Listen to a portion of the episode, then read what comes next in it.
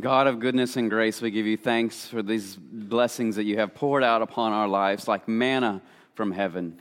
Lord, we pray that we may use them for the benefit of your kingdom so that the lost may find home, so that the excluded may find home, so that the unloved may find home. Lord, as we follow you, we pray that we too would continue to find home. In the name of Christ, we pray these things. Amen. You can be seated. Well, as last week you all know, we were at the beach, um, North Myrtle Beach, and people were like, well, How was it? How was it? And um, if you have a bunch of kids, you know how it is to go to the beach with a bunch of kids. And um, Audrey and I came back. It was great, right? It was great. But we were like, Yes, we need another vacation now by ourselves. So um, if anybody wants to watch three kids for a week or a month, um, if, they can come live with you. Eh, you know, it's, hey. Yeah, yeah, it's good. It's thanks for being here today. Um, we're having our cookout on the hottest day of the year, so we planned all that. Um, we worked that out. You know, we have got connections up there upstairs, and so we worked all that out to make it the hottest possible day because I love it. And I'm going to go out and I'm going to sweat, and I'm going to be like, yes, and 10. This was actually last week's, and thanks, Steve. Steve isn't here today, but thanks, Steve, for preaching last week. Um, he was great, and we appreciate him so much and being part of this community. So, this was last week's text, and I love this text. So, I'm like, it's, it's the New Testament. Steve talked about the Old Testament, and I just wanted to go back and be like, hey, I want to talk about this. And so, we are going to do that today. So here is, this is a little bit long, okay? A little bit long. So um, get your cup of coffee and whatever you need to um, endure this long scripture. You ready? No? Okay. You ready? All right, good, good, good, good. After this, the Lord, the Lord appointed, Jesus appointed 72 others and sent them two by two ahead of him to every town and place he was about to go. Tell them, the harvest is plentiful, but the workers are few. Ask the Lord of the harvest, therefore, to send out workers into the harvest field. Go! I am sending you out like lambs among wolves. Oh, great. Thanks, Jesus. That's great. Um, thank you. Uh, do not take a purse or bag or sandals, and do not greet anyone on the road. Oh, it gets worse. Um, when you enter a house, first say, Peace to this house. Peace, we know this word, right? In the Hebrew is shalom. This is like that deep, all encompassing peace that results in the flourishing of life. This is not just the absence of war, it is the total, holistic, encompassing peace of God that results in the flourishing of a life. Peace and flourishing grace to you when you enter the house. If, if the house says, if the house loves this sort of peace, your peace will rest on that house. If not, it will come back to you. Like a boomerang. I added that boomerang part. They didn't know what a boomerang was. Stay there, eating and drinking whatever they give you, for workers deserve their wages. Do not move around from house to house, but stay there. That's like your base camp. If you find a house of peace and somebody that wants this sort of peace that you are proclaiming, then that's your base camp. Those are your people that you're going to work out of. If these disciples came to your house today with this sort of message, would they stay there? Would that be their base camp? Or would they leave and be like, this is not our people, we got to find somebody else? When you enter a town and you are welcomed, eat whatever is before you. Heal, I went to, I was, I'm sorry, this is long text, so I'm going to get distracted today.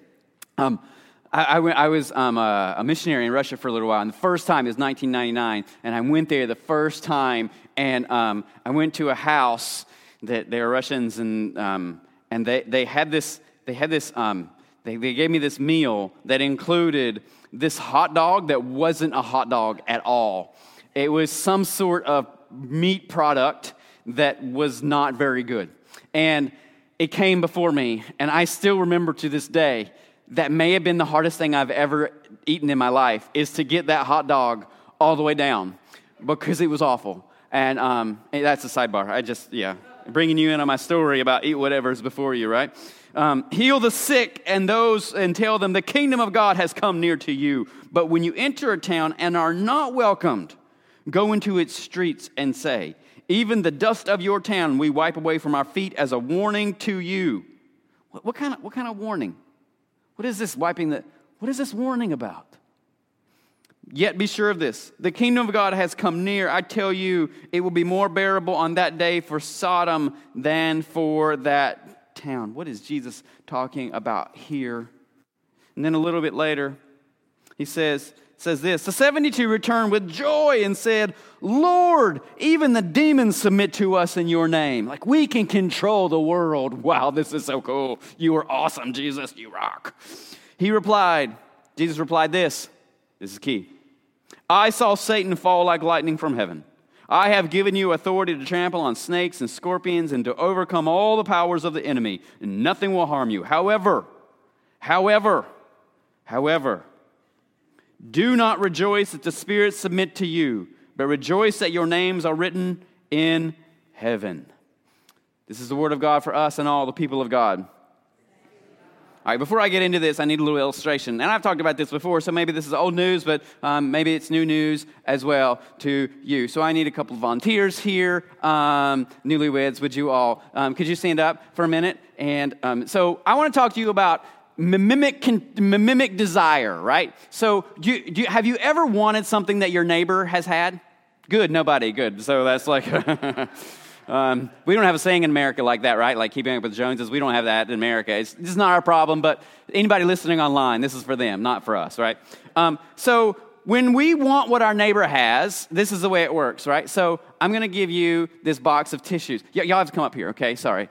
Um, they, were, they were just married a little while ago, so they can endure each other. They're in like, they're in honeymoon mode still. Um, so you have this box of um, tissue, right? And it is a lovely box of tissue. Everybody wants this box of tissue.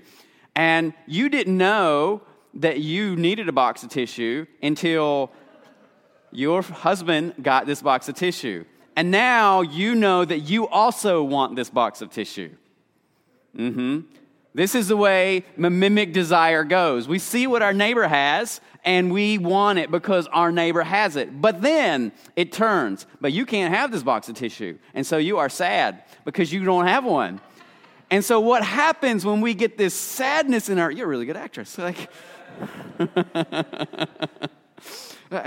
And so what happens is we, we feel this deep sadness in ourselves that we can't have what we wanted, and then we blame somebody else. We can't blame your friend, your husband, that you can't have this. So what do we do? I mean, we could, but in this scenario, we can't. So we blame somebody else, somebody out there. And so now you get mad at somebody out there that you, because what really happens is you're deeply sad that you couldn't have that thing, but you can't get mad at that person, so you get somebody mad at somebody else. Usually somebody in society under, like, with lesser power than you have. So this is the way mimic desire. Thank you very much. You all were great. Fantastic. You can go on the road and new career. Thank you. So this is the way mimic desire goes. We see what our neighbor has and we want it. But if we can't have it, we feel sad inside and we want to blame somebody because we couldn't have that thing. And so usually we blame people, other people, with less power in society than us. But here's the thing is like when we start blaming people for something we don't have because we feel broken and sad inside, we often turn that sadness into violence in some way. This is just so natural of humans to do that we take our sadness and don't communicate it as sadness. We take our sadness and brokenness and communicate it and translate it into anger and violence against somebody else. It's weird how that works, isn't it? It's like it comes in as sadness, it goes out as anger. It comes in as sadness, it goes out as violence. And this is something that we all have to work in because this happens all the time with all of us, right? All of us. And so when we do this, we then turn to that person and we seek violence on them. We blame them for us not having the box of tissues. It's their fault. You made this happen. You are the ones to blame. And the only way that we're going to feel better about our situations because we don't get the box of tissue is to exclude or harm you. It's the only way that we feel better about ourselves. We've turned all of our sadness onto this other person, and we are going to eliminate them, oftentimes through some sort of violent action, words, deeds, exclusion. All that is violence. This is the cycle that we find ourselves in in life. And we're finding it right now in, in our life, right now, in this country, and everywhere. Like we, this is a cycle we constantly revolve around. We constantly do. Like we find the vic, we find a victim and we blame them, and we put all of our national angst on that one group of people. We've been doing this for a long time. It's not just exclusive to America, like it happens. Rene Girard, the great sociologist, talks about like this is a historical event. You can find it all throughout history in every culture. Everybody does it. This is the, what, what Rene, Rene Girard says is this is the fundamental fallenness of humanity. This is our fundamental problem in what we do. we see it, where do we see it for the first time? This, this blaming, we find it in the Garden of Eden, right? At the very beginning of humanity, when, when God says, Well, y'all ate that tree. Why'd you eat that tree? And what is, uh, what's the man say? She did it. It's her fault. so we so we see this action, somebody taking and blaming somebody else for getting in trouble, for this feeling of angst and frustration and pain. Today, who are we blaming? How do I really feel inside? What is the real issue going on in me? Those are really important questions not only in church or in our families, but also in public, in, in society. But we seem like we can't ask those questions, can we, in public? All we can do is, it's your fault, it's your fault, it's your blame, your blame, your blame, your blame. Like we, this reveals how deeply sad we are inside. We're really sad. We really feel like we're not enough what was the first temptation in the Garden of Eden that I just talked about? What was the first temptation? It was the, the serpent telling Eve, You don't have enough. You are not enough. You're not enough. And she believed it. And that's how we get to here. And it's not just she, he believed it too. Like uh, we all believe it. That's not just talking about the, the temptation of Eve. That is talking about the whole temptation that all of humanity always faces. That is always a temptation that we face. The serpent comes today, yesterday, it will come tomorrow, and its temptation is always you are not enough. You don't have enough. You don't, you're not enough because we feel like there's some hole in our life, we will always hurt other people in the process. Always. And so here, back to, okay, we were, we were there, we were here. Y'all stay with me?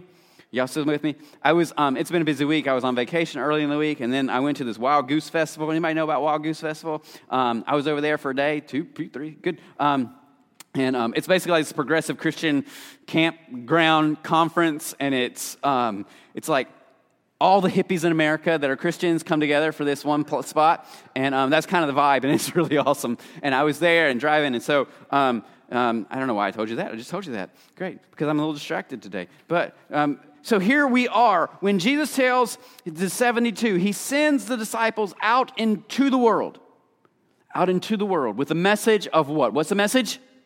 Peace. It's not a message of, hey, you're not good enough. Mm, it's not that message. But that's, the mess- that's been the message of the church for so often, right? The message of the church in America seems to have been you're not enough, you're broken, you're separated from God, and the only way you fix that is through us. Hey, we, we've created the problem, and now we're going to give you the solution. But that's not the message of Jesus. The message of Jesus is go into all the world and say, Peace.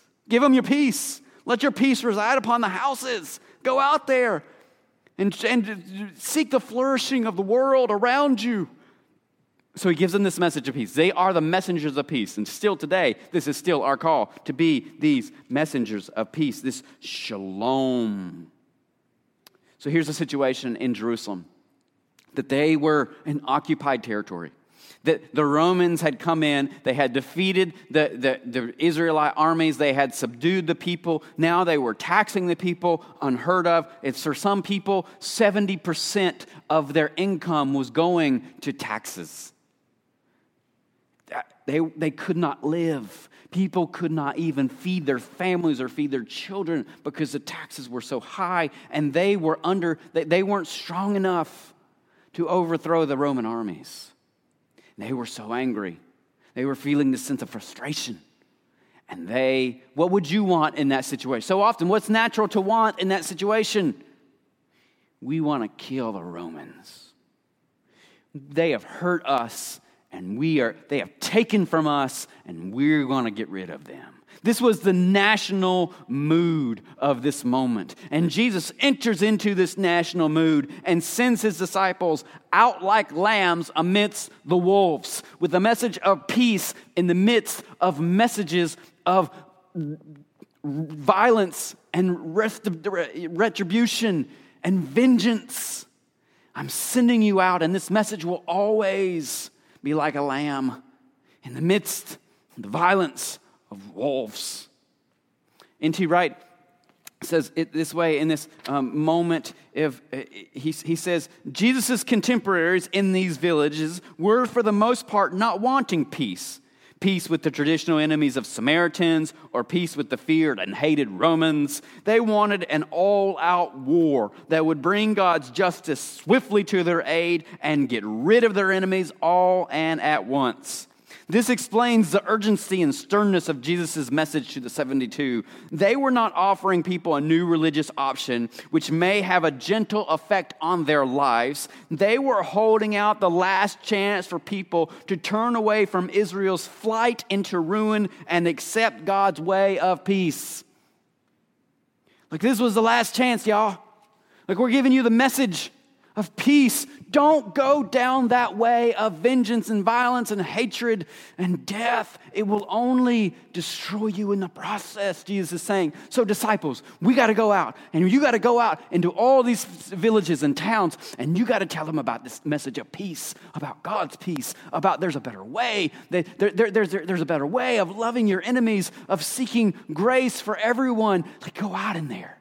And this is urgent. Go out, go out, go out and tell them if, if, if people don't accept that message, if you go into a house and they're not people of peace, then man, get out of there. If they don't want this message of peace, then get out of there. Because they're going to eat you up too in the process.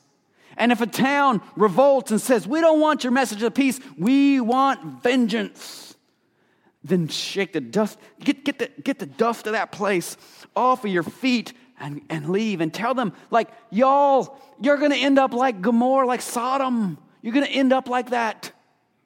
Because the natural consequence of this bloodthirsty desire for vengeance and death will only consume you in the end. You will be eat up by it, it will destroy you, it will kill you in the process. You may get what you want and find out it was the worst thing that you could ever have desired. Today, how are we like those villages? Do we want peace or do we want vengeance? Are we seeking flourishing? Is that what we genuinely desire? The flourishing of all people? Or do we want some to suffer because we feel sadness that we can't have what we want, and we have turned our collective blame against a people that cannot defend themselves. Easy prey. It's their fault. It's their fault. Kill them. Who are we today in this story? Where are we in this story? And Jesus says, as the disciples come back, they say, Dude, Jesus, this is awesome. Like demons even listen to us. We are casting out demons, we're healing the sick. This is the best message ever. And Jesus is like, Y'all, y'all, y'all, y'all, y'all, y'all, slow down, slow down. Why are you happy that the demons listen to you? Why are you happy that you have some sort of power to control the world around you? That's not what you should be happy about. You should be celebrating that you are part of this movement of peace, that you are ushering in God's peace, and you are drawing in people into this flourishing of life all around you. That is what you should be excited about. That's what it means when Jesus says, Your names are written in heaven. It doesn't mean like you get eternal life and you get to, play a harp on a cloud for all eternity. That's not what that means. This is the idea of heaven on earth, the kingdom of God, in this way that we understand the world. You are part of something bigger than yourself that will bring redemption to so many and peace to the nations and flourishing to lives. Be happy about that. Celebrate that. Not that you have this new power, but that you are part of a movement of peace. So often we come to church and we are excited about the power that we can receive, aren't we? In the name of Jesus. We should be excited about being a people of peace in a world consumed with vengeance and blame. And he says, Jesus says, I saw Satan fall like lightning from heaven. What does that mean? That's, a, that's like a, that's a brilliant statement, isn't it? That's like, whoa, oh, you're going to listen up to that. And sometimes we look at that and we think, well, was Jesus around when Satan like fell, got thrown out of heaven because he was there in heaven, you know, and he got thrown out by God and he was an angel and like, was Jesus, is that what Jesus is talking about? That's not what Jesus is talking about here. Jesus is saying this as a metaphorical sense, I believe. Jesus is saying the lies of Satan have been exposed. You, as people of peace, are exposing the lie of violence. You are exposing the, this mimetic desire of scapegoating and blame. You are inviting people into a whole other way of life. And in doing that whole other way of life, you are exposing this myth that vengeance will ever lead to anything good. You see what Satan does here in life? The, the tempter, the, um, the accuser, that's what Satan means in Hebrew, the accuser. And we are always being accused. And what happens is that Satan does this thing, the accusation, that it's, it's all real in us already. It's pretty easy to get out of us. Um, it, what, what Satan does is, is blames, like brings up the situation. It reminds us, hey, you don't have the box of tissue. You, hey, look, you don't have the box of tissue. You're not enough. So Satan brings that situation up and then convinces us to blame somebody to try to fix our situation. Rene Girard says it this way. But understand this in this hidden state, Satan plays both sides. Satan simultaneously stirs up conflict and then the, uh, presents a solution to peace as scapegoat and violence. But when we play by Satan's rules, Satan is always in charge. When we seek to solve our problems through violence, we give Satan more power over us, and we'll have to perpetually seek out violence as the answer to all our problems. Girard says Satan stirs up this mimetic snowballing and then the unanimous violence that makes everything peaceful once again, seemingly peaceful once again. Satan plays both sides, but this peace is not peace at all, it is a nightmare. It is a cycle of constant suffering and nightmare. Today, Jesus is sending us out into the world as instruments with a message of peace. Will we embrace that life of peace? Will we embrace that life of flourishing? And in order to do so, we're going to have to have to, to, to peel back, to peel back the curtains of the work of temptation behind the scenes. We too will have to be like seeing Satan falling from heaven. We will have to be the ones that expose this lie for what it is nothing but suffering. We'll have to be those that say, hey, listen, listen, listen. I recognize that I'm sad in my life. And so, what I have to do is really work hard not to turn that into anger and violence. I have to recognize that I want something that I can't have, and I feel this sense of angst about it. And, but this is a me problem. I got to deal with this me uh, uh, on me, right? If I'm feeling this, it's not anybody's fault. And even if it is somebody's fault, I still have to deal with it in here. I got to figure out me. We, and we have to be those people too that look at our nation and say, hey, y'all, hey, hey, hey, hey, hey. Um, we recognize what's going on here, and what was happening is we're blaming people that can't defend themselves for some deeper problems. But let's get back to what the deeper problems are. Let's go back and try to figure out what those deeper problems are. in order to solve those so we don't turn into violence against people that we think will solve our problem. Because the only way we solve our problem is to go back to how we, who we really are and what we really need and how we're going to solve problems on the ground in our local communities, not by blaming other people. It won't ever work that way. And so, I believe that Jesus is calling us, the church, the people of God, the people of peace, into that work, sending us out into the world. Go and find those people of peace. Find them and stay at their house and use them and that house as a networking opportunity to go tell the other houses. There's a better way, there's a new way, there's a Jesus way, there's a way of peace, there's a way of grace, there's a way of life. And we are being invited into being one of those 72 today. Instead of seeing church as a place where we come two by two into the ark, look, our building is even like an upside down ark. All churches, most old churches are, where we kind of see it like we are coming in to be saved from the world. No. Jesus is like, uh uh-uh, uh, i am reversing all that, and I'm sending you out of those doors into the world with a message of peace. Today, will you be one of those 72?